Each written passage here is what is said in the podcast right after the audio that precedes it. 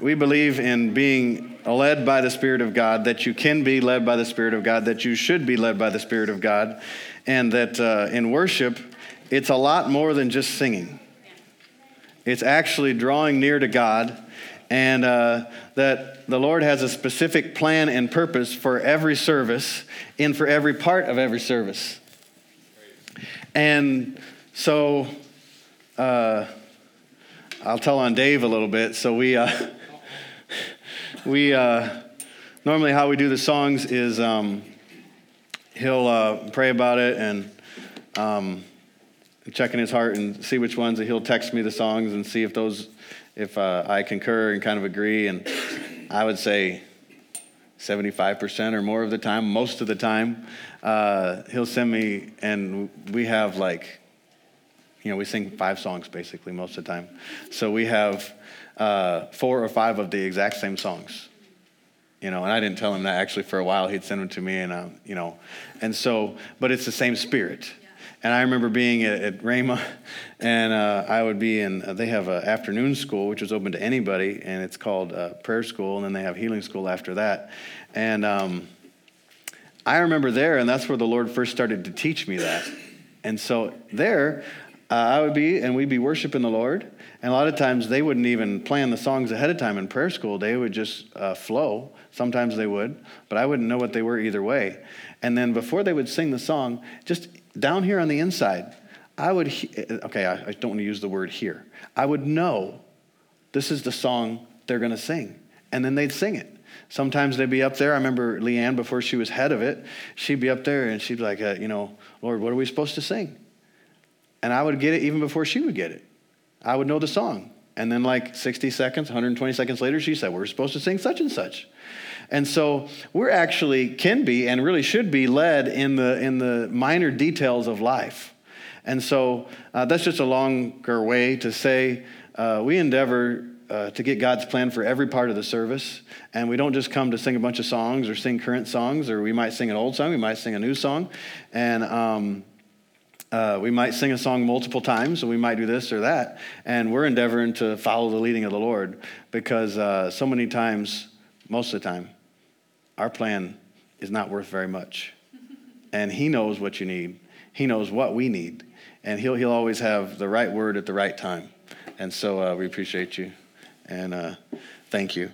So we're uh, still in the series called Thirsty, and um, we're going to look at uh, Psalm 107, verse 9, and then we're going to look at Psalm 63, and then we're going to look at John chapter 8.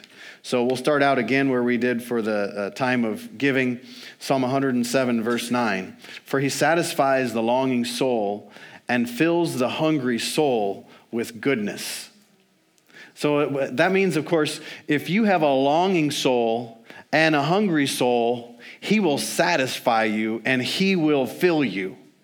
So, what does that mean? Well, sometimes you can find out what something means by looking at what it does not mean.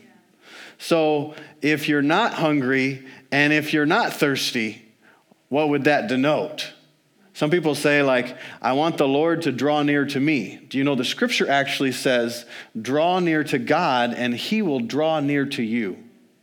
Now, uh, if you've ever dated anybody or had somebody that wanted to date you, or wanted to marry you. I know Norval Hayes for years was not married, and all these women would come to his meetings and say, I'm supposed to be your, your wife. I'm supposed to be your wife. And he's like, Well, when the Lord tells me, you know. Um, but if you've ever had a relationship, I remember there was one uh, young lady in Tulsa when I was, uh, I think I was a student. Yeah, when I was a student in Bible school. And um, she really wanted to date me and I think marry me and all this type of stuff. Well, um, I didn't want I didn't want that. She got me on one date. I went on a date and she was trying to like hold my hand and do all this stuff. And I'm kind of like, ah, like, and then you got the complication of like, I'm like, okay, I don't want to hurt your feelings, but you know, and I'm not saying I'm all that, but I, it's just not a good fit.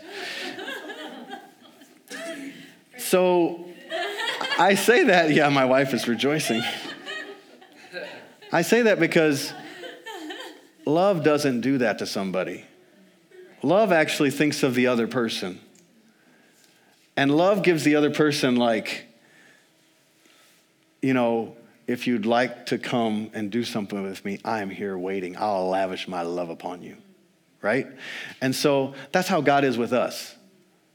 He doesn't even force us to come into his family and to get born again, even though there is probably no greater desire in his heart than to have mankind, every person that has been created on the face of the earth, be back in his family, back his original intention. You know, the will of God, we learn, is that all men, men means mankind, come to the saving knowledge of Jesus Christ. So that scripture right there tells you just because it's the will of God does not mean it's automatic. Does not mean it's just going to happen like a ripe peach off of a tree or a ripe cherry off of a tree. It's not automatic. Yet that's what the Lord yearns for, that's what the Lord desires. My, this is why he sent Jesus Christ. Not just so that we don't go to hell, so we can live from the same source of life that he lives from so that we could act like him and think like him and have the same love nature that he has. I mean, what a uh, think of the plan of God in that. That not only is he love and he is love in its perfection, but he said that's not enough. I want you to be able to live off of that same love and to be able to give that same love to the world, to your family, to your friends. He's Romans chapter 5. He has shed the love of God has been shed abroad in our hearts by the Holy Spirit, by the Spirit of God. Shed abroad means like in abundance, in fullness, overflowing. And somebody said, Well, yeah, but I'm really having a lot of trouble loving this person. Well, if you're a believer, the reason you're having trouble doing that is you're trying to do it from your mind or in the power of your flesh. You're not doing it with the love that is in you from God, the love of God. Because the love of God doesn't even think about itself. It's not self seeking, and it's not worried, and it's not fretting, and it's patient, patient endurance. And so, and it's kind, and you know, there's so many other things. The, the love of God, God is love. So he satisfies the longing soul and fills the hungry soul with goodness. So there's something on our part that we have to do. You know, the, the initial thing, there is one thing that he does, which I love. The Holy Spirit, God, through the presence of the Holy Spirit, will convict the world of sin and their need for him. And he's also going to make sure that you, every person on the earth, hears the gospel. So every person has an opportunity to receive the gospel. But if you want the to be near to the Lord or to sense the presence of the Lord, we have to do something. It's actually on us. You know, so many people, I know Dad Hagin said it, and I've heard others say it, and I've had the Lord say it to me. you say, Lord, like, I'm just waiting on you for when I should go and plant this church, when I should move, when I should do this. And, you know, there is a timing of the Lord, but so many times the Lord will say, uh, I like how Brother Hagin would quote him. He said, No, saith the Lord, I'm waiting on you. like, I'm already ready. You know, like, Lord, when you get ready, you know, and I should know that I should go. And the Lord says, if you'd read what my son said, he said, Go into all the world. well, when should I preach? And preach the gospel. and what should I preach? Preach the word. Because if you preach the word, signs follow the word, the preaching of the word, right? You want signs to follow you, preach the word. If you don't have signs following you, should be like, Am I preaching the word? Right? And so the Word of God is life and health and strength. And uh, I, mean, I love the Word of God. He satisfies the longing soul and fills the hungry soul with goodness. And then we can look over at uh, Psalm 63, and I'm going to read it in the Amplified Translation. Psalm 63, verse, I'll just read verses 1 through 5. Oh God, you are my God. Listen to the heart cry as, as he is is talking to the Lord, praying to God. Oh God, you are my God. Earnestly I seek you. My inner self thirsts for you. My flesh longs and is faint for you in a dry and weary land where no water is. Remember, we even said in the time of giving that you can be spiritually feeling like you're in this barren, dry, and thirsty land. And then you're kind of like in that state of, Lord, do something, like, uh, uh, do something. And the Lord said, Well, you, if you just give me one inch by acting on my word, I will come flooding in. I will flood in. So I looked upon you in the sanctuary to see your power and your glory. I like how King James says that better. As I have seen you in the sanctuary, your power and your glory. He's saying, like, I have spent time with you. I want to have that tangible presence, your tangible presence, right here, right now. I don't know why everybody's laughing, but hopefully I don't have something on my face. because your loving kindness is better than life.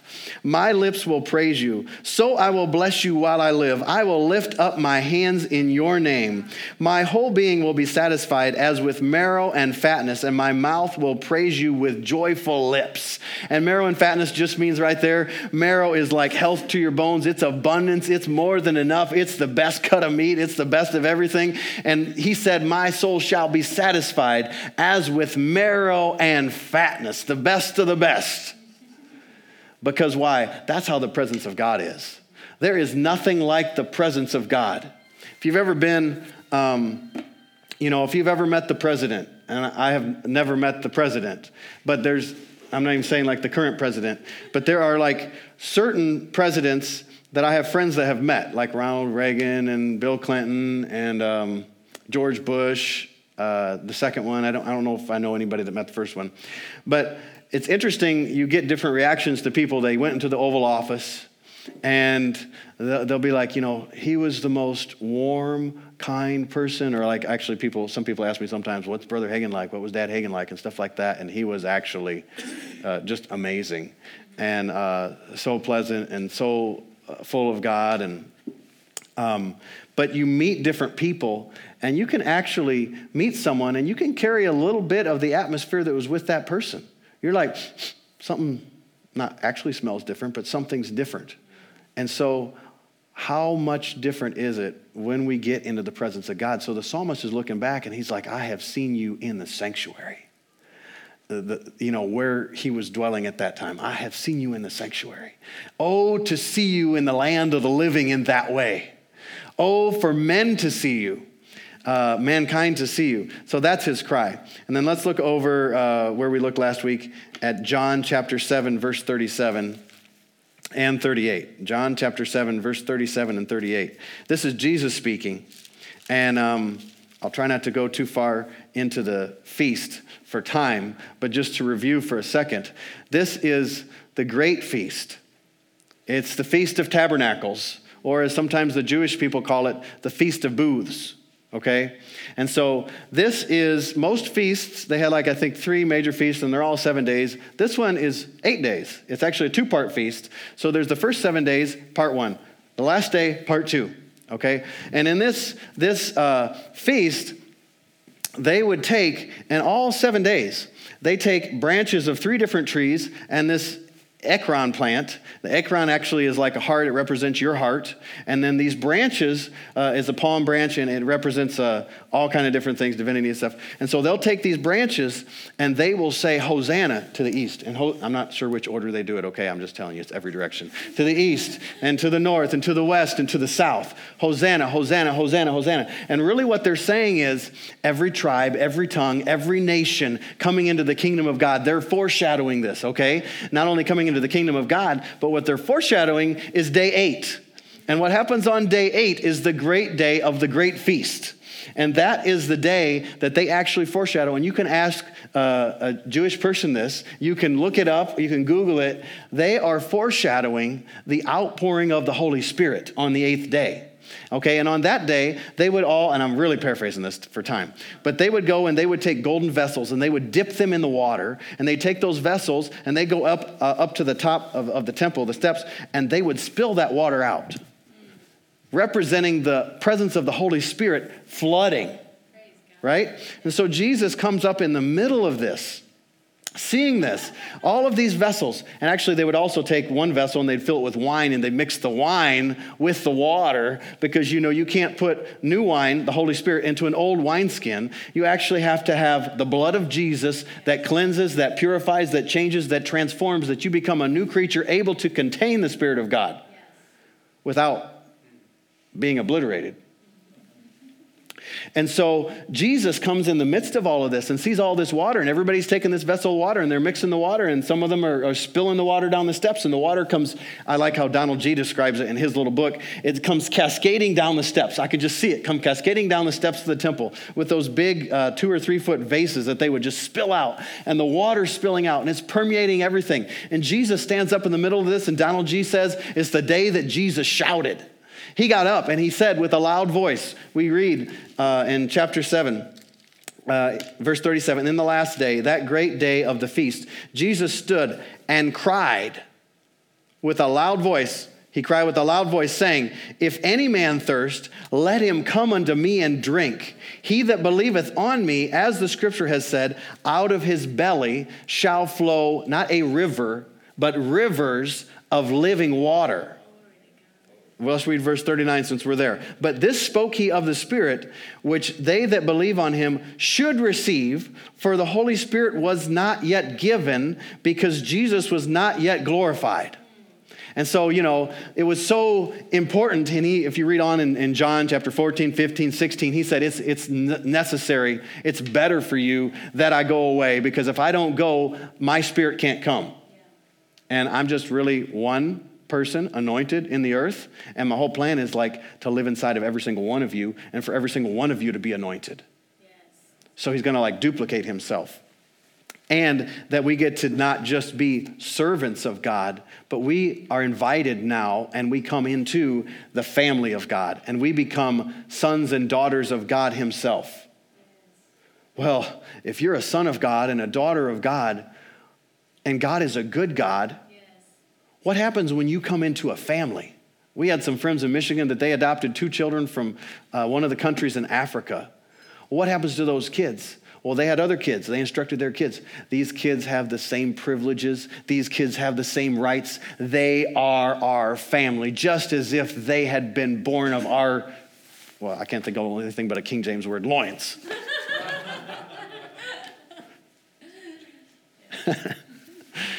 uh, praise the Lord we get the same rights of sonship as Jesus Christ has of sonship. And actually, Jesus, when he was praying in the garden, he said, Lord, I want them to know that the same way that you love me, you love them. And so Jesus wasn't just impressed that God loved us the same way that he loved himself, he loved Jesus. He said, they need to know it. Because why? What happens? When you know that God loves you, like you, and you, and you, and you, and you, and you, every one of you. This changes everything. When you know that God loves you, faith really is confidence that God loves you. So as soon as you realize, as soon as I realize, wait a minute, God loves me.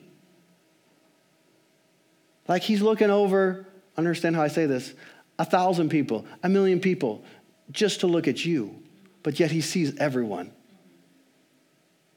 You are the most special person in the world to God, just like everyone else. Does that make sense? And God has the capacity to do that. And I love being a parent because before you're a parent, I mean, I guess you, you experience love in different ways, but you think, you know, like, I certainly, I would never have a favorite. If I ever have a favorite, I would never say it. Do you know I don't have a favorite? I don't love one child more than the other ones. Even if one is acting up more than the others, I don't love him less. If one is being better, I don't love them more. I have the same love towards them, the same thoughts towards them. I might have different conversations, corrections, but I love them all. And so faith is really our confidence in the love of God for us and towards us.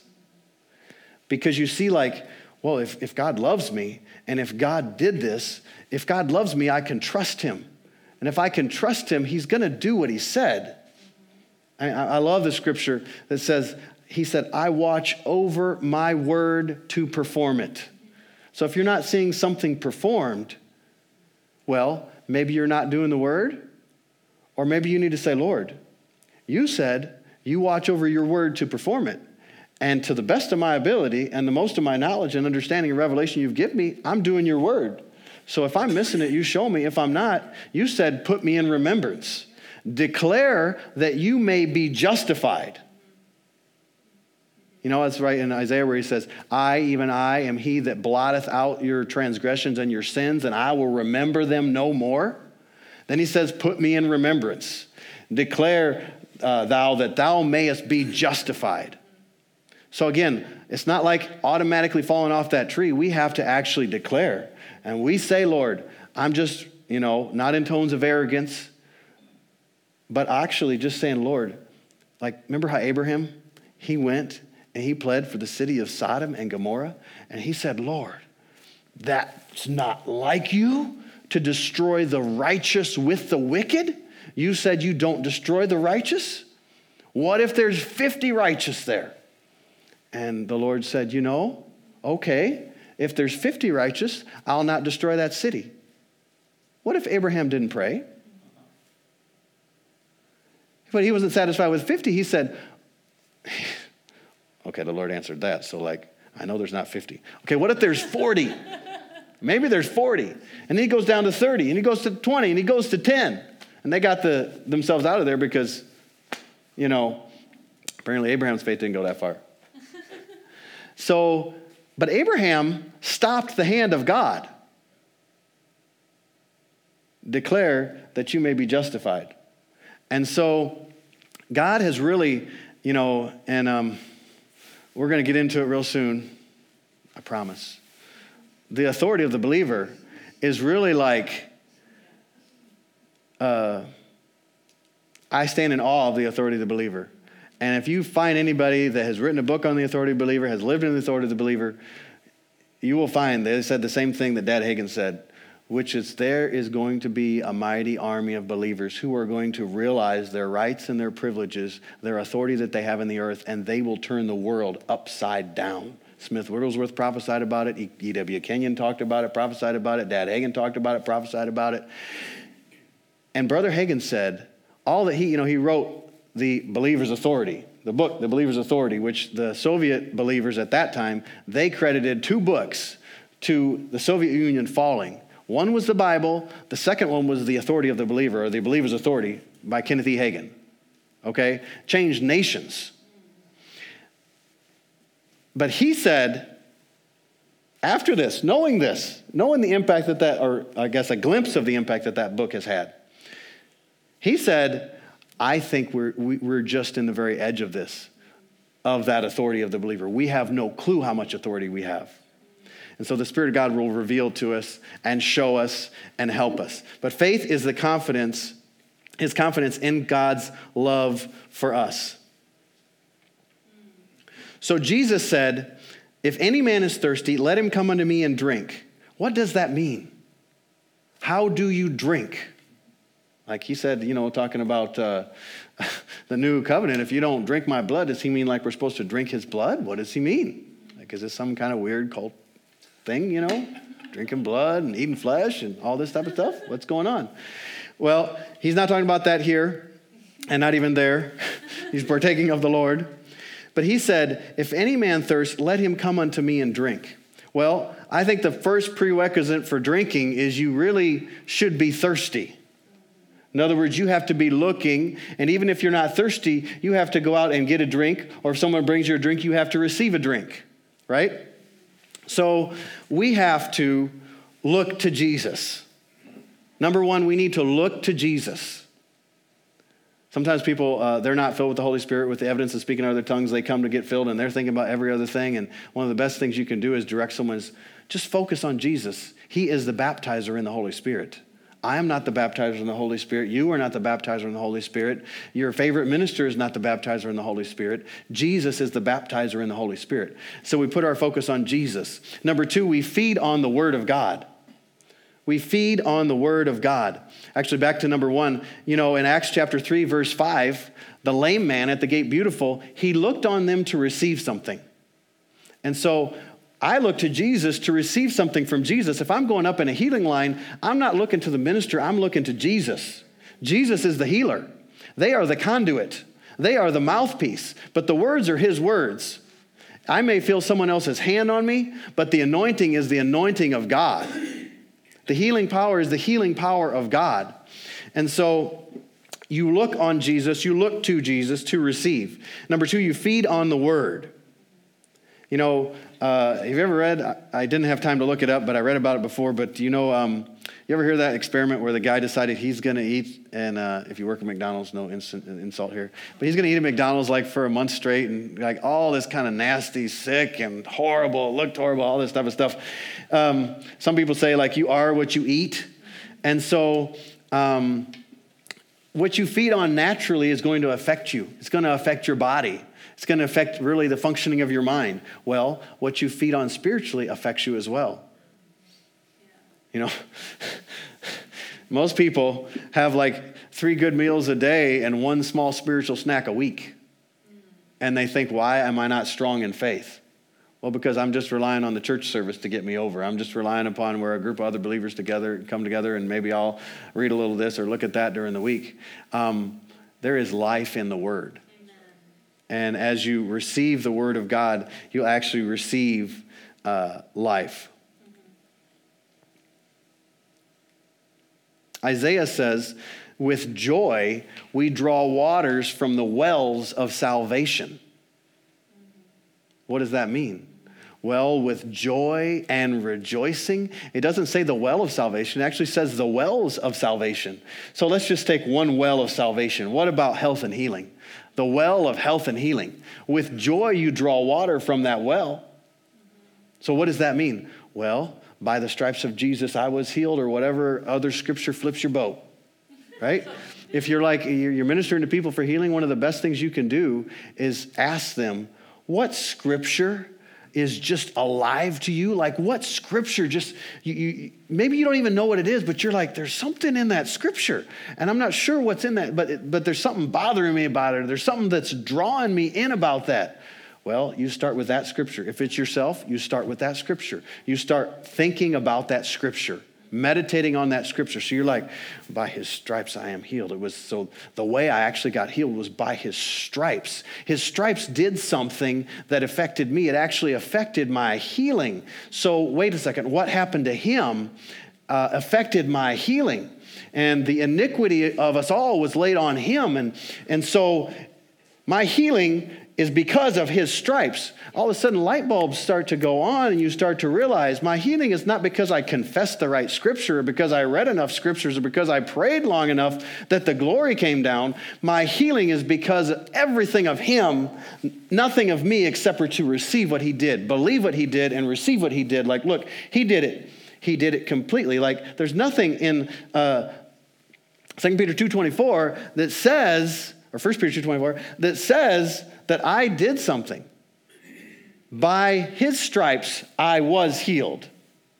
So I'm not waiting for it because I already was. If I was, then I am. So, like, all of a sudden, your, your lightning fast mind starts to go, and you're kind of like, wait a second. If I was, I was, I was. That's before. That's like a long time ago. I was. By his stripes. When did he have stripes? Well, he was stripes later when he was on the cross. So, I said, by stripes, I was healed. He went to hell and gained victory over every sickness, every disease, uh, hell itself, death itself. He came. So that was like 2,000 some years ago. Like, so, like, I don't, why don't, why don't, why don't I have it now? Why, why, why, I should be healed. It says I was healed. If I was healed, uh, and God doesn't lie, well, then I, I am healed. And depending on what type of condition is like attacking your body, you might be like, hmm, I couldn't run before. So I can run now. But I'm standing here and I haven't run. So how what should I do? If I believe that he's not lying, what do I do? I'm like, well, well, I can run. All right, I'm gonna. Well, you might run now, or you might get your shoes on, tennis shoes, depending on how you like, you like to run, and go run because you are healed. So the only thing that's on our part is to believe it so much that we actually do it and that we actually act on it. And sometimes um, what's really happening is we are hoping that that is true. We are not believing that that is true. And Hebrews chapter 11 verse 1 says, Now faith is the substance of things hoped for, the evidence of things not seen.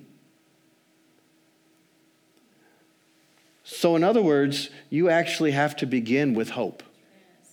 Faith, faith is the substance, the tangibility, the actual existence of something that you hope for. Faith is a substance of things hoped for. It's the evidence of things you cannot see. That's your faith. One translation says, My faith is giving substance.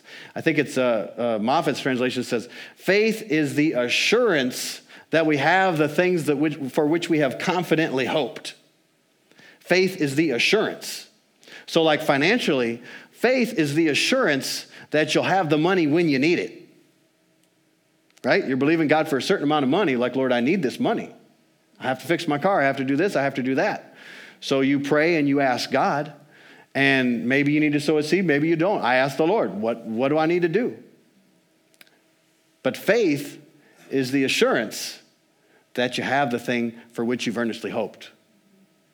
And financially, okay, I have the money when I need it. What does that mean? Well, that means you still you take steps. Like you know you're going to have the money, so you go ahead and do it. Okay? I, I don't like to always use myself, but it's I know my examples. And so, like, we had faith financially to move here. But we left and we moved, and for two weeks we had no visible financial source of income in one of the most expensive places that I have ever lived. but what we had, it wasn't like we were uh, out in La La Land. We knew the Lord said go. And I said, Lord, if you said go, then I know you will provide. So I had a word from the Lord. And then I had specific words from the Lord that says, if you leave houses and lands, mothers, fathers, sisters, brothers, for the gospel's sake and my sake, you will receive a hundredfold in this life and in the life to come. And of course, all the scriptures that we use all the time talking about giving, that He will multiply your seed sown. And so, uh, faith, you can't really separate walking by faith from being led by the Spirit of God. Because the Spirit of God, He like, uh, man, He hovers over things. Like He hovered over the waters, over the chaos, over the void, Genesis tells us. And He created. He like brought it into order. And so, the Spirit of God, on your time in the Word, he is the spirit of reality. Jesus said, He will take the things of mine and show them unto you. He will make them real to you. And so you should never read the Word of God without the Holy Spirit because you won't get much out of it. But when you read the Word of God with the Spirit of God, I mean, He's the one that inspired these men to write the Word and to speak the Word so it could be written. And so you read with the Spirit of God, He'll show you a lot that you don't know. If you're thirsty, if you're hungry, if you're humble, and you're open. Because Hebrews 11 2, is it 11 2? I think it's 11 2. No? Hebrews 2 1. Hebrews 2 1 says that we should pay extra attention. King James says, pay more, give more earnest heed to the things that we've heard, lest at any time we let them slip. What does that mean? Well, the stuff that you've already heard, you and I, we have a tendency uh, to be like, okay, I know that. Give me something new. Give me something fresh. So what happens? Oh, it's really dangerous because you hear something a little bit and you get all excited in a service or a school or wherever you heard it the first time or at home, and you don't go back and look at it because you're like, I already read that. You know you don't you didn't get that. Most of the time you got it here and your spirit was rejoicing but it's not like solid sitting in your spirit so where you can actually stand upon that word in faith and say like i'm i'm out here oh nothing underneath my feet except for the word of god. Because you just heard it here. And so that's why the holy spirit inspired the writer of hebrews to say you got to pay extra attention to stuff you've already heard Sometimes people want to go on to like these amazing like revelations, and I, I, love those things too.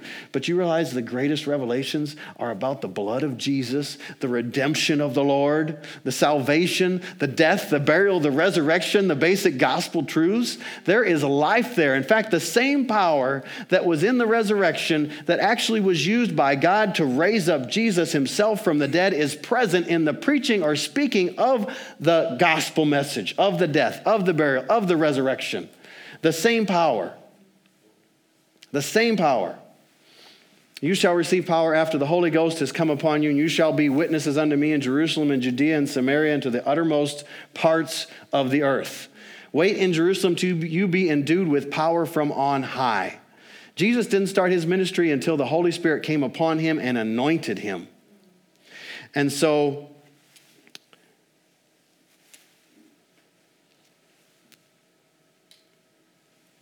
You want to look to Jesus, feed on the word, understand the love that God has for you. You want to be filled with the Spirit, and you want to be being filled with the Spirit. If you're hungry, if you're thirsty, how do you drink? This is how you drink. You receive from the Lord. So you look to the Lord. You say, Lord, I am hungry. I am thirsty. I want to receive from you.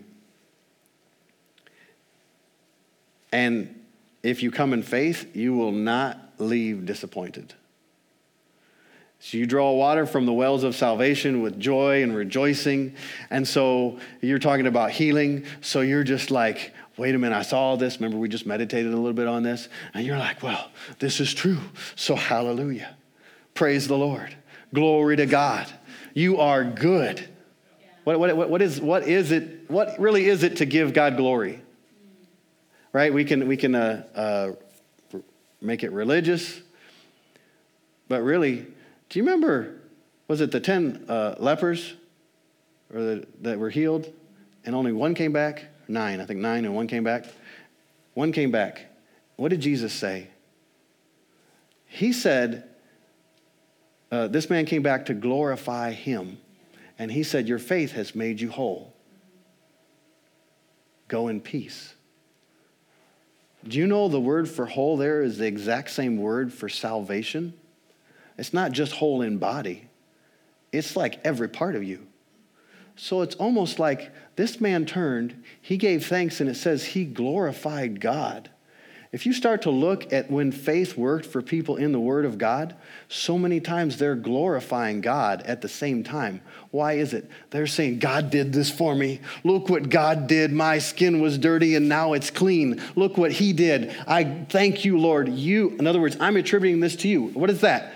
I have faith in you. I know you're the one that did this. Before this, I know that you're the one that can do this. If you're willing, are you willing? He said, I am willing. Be cleansed. And so faith glorifies God. So we draw water from the wells of salvation, and salvation is like the whole package. With joy, we draw water from the wells of salvation. So joy is actually an expression of your faith, and joy is a way to drink from Jesus. So you are like full of joy and you know you're dancing, you're laughing, you're rejoicing. Like I mean the crippled man at the beautiful gate, what did he do? As soon as he was healed, he began leaping and dancing and praising God. It didn't say he began leaping and dancing and being like, What in the world? How did this happen? Stand with me if you would. We draw water from the wells of salvation with joy. With joy, we draw water from the wells of salvation. The joy of the Lord is your strength. If you're not strong, get some joy. If you really get into the presence of God, you'll actually get joy. In his presence is fullness of joy. Jesus was anointed with the oil of joy, it says, above his uh, fellows or above all men, mankind that was there. Jesus was anointed with more joy. So some people have, I, I don't particularly want a picture of Jesus or anything like that, but I've seen this laughing picture of Jesus. That's much more like Jesus was than like, you know, the disciples thought he was like that. They said, like, uh, kids, get away from him, get away from him. He's like, no, no, no, no, no. This is the such. This is like how the kingdom is. Let him come to me. Let him come to me. And like a father with a child, And that's how God is with us. But we draw water from the wells of salvation with joy. We draw water from the wells of salvation. So we don't have a sad report, we have a good report. We're not full of sadness, we're full of gladness. We're not full of defeat, we're full of victory. We're the head and not the tail. We're above and not beneath. We're the victors, not the victims.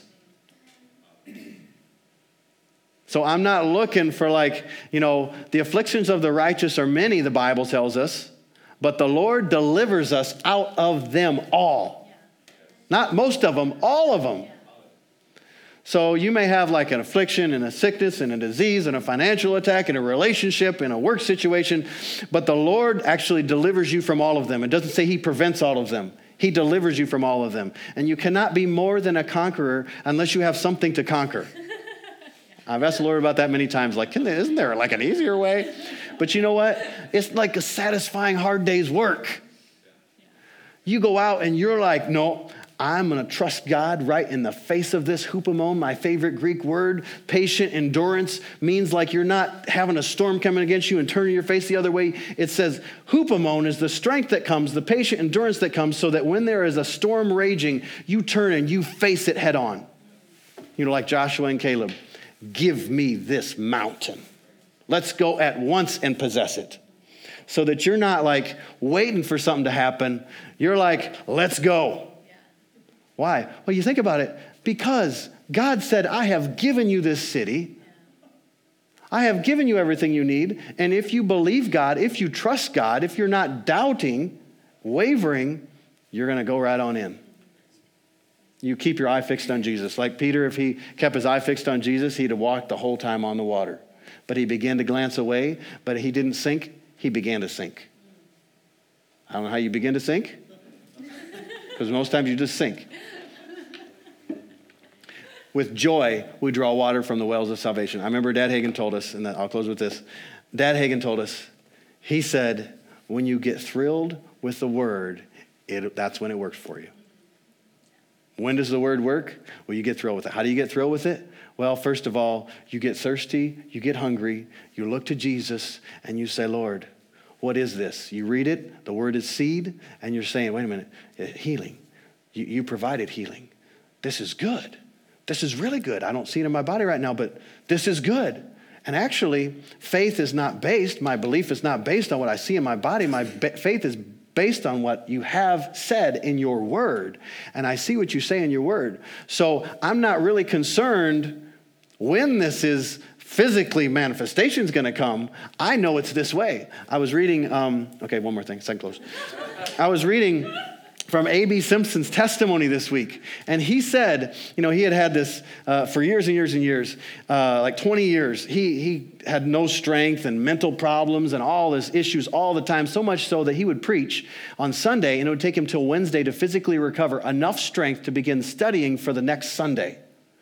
So finally, uh, his doctor's saying, You have to quit this, you're going to die, all this type of stuff. And so he went out to his uh, little place up in Massachusetts, close to the ocean, and he said, You know, I'm going to go into this grove of pine trees and I'm going to read the word. And I'm going to have anything but the word, and I'm going to find out what do you say in your word about healing. So, long story short, he got a revelation of healing, and he saw healing is as much a part of the gospel as our salvation and our, the other parts of our redemption that healing is there. And he said, he wrote down one, two, three. I will never doubt your healing another day in my life. I'm going to do this. I'm going to have it. And he, I, w- I wish I had the wish I had the quote, but he said he was so focused and so believing God that he didn't even want a feeling. He was 100% convinced that's taken care of itself, it's done. That his faith was so strong. Well, how did it get that strong? He meditated in the Word, he saw it in the Word. And then he was so full of joy that it didn't matter. The other part didn't matter. Well, what happened? He was healed as he went. He started doing stuff, he climbed stuff. I don't have time to go into all of it. Amazing testimony and um, just wonderful. So we draw, with joy, we draw water from the wells of salvation. Salvation contains all those things that we need, that we want, that we see, that God provided for us. We get it by joy. We let it well up. And we're like, this is great. So instead of being frustrated and upset, uh, just make yourself laugh. Just say, this is great. You're like, the devil's telling you it ain't to work this time. It's never worked before, da, da, or da, da, da, da. Just say, like, ha, it doesn't matter. you already lost. He already beat you. I don't have to beat you. He beat you. So thank God for the blood of Jesus. Every head bowed, every eye closed. Heavenly Father, we thank you for your word. Your word is life to us and health to all of our flesh. Your word is a lamp to our feet, a light to our path. Father, thank you for bringing us into your family. Thank you for giving us your word that says that if we hunger and we thirst for righteousness, that we will be filled. Thank you, Father, that you said if we're thirsty, that we could come unto Jesus and drink and partake. Thank you, Father, that you said that if we can draw waters from the wells of salvation with joy. So, Father, we are full of joy. Thank you so much. Thank you for the whole package. Thank you for giving us your word, giving us your life, giving us your spirit, giving us your ability, giving us your foresight, Father, that you show us things to come. Father, I pray for each and every person under the sound of my voice that you would give us a spirit of wisdom and revelation in knowing this truth, in knowing Jesus Christ, in knowing our rights and our privileges. Yes, for ourselves, but even not so much for ourselves, Father. We partake of it and we live in it, but Father, that we can bring this message to the world. Father, we pray that the truth of your word and the truth of faith in you and your kind of faith would just flood the earth as the waters cover the sea, that your glory would manifest, that the knowledge of your glory would continue to fill and flood and flow. Father, I thank you that we're always in the right place at the right time with the right people and the right message. Father, I thank you that Jesus Christ is Lord. He's Lord of our lives and Lord of everything that concerns us. We thank you for it in Jesus' name. Amen.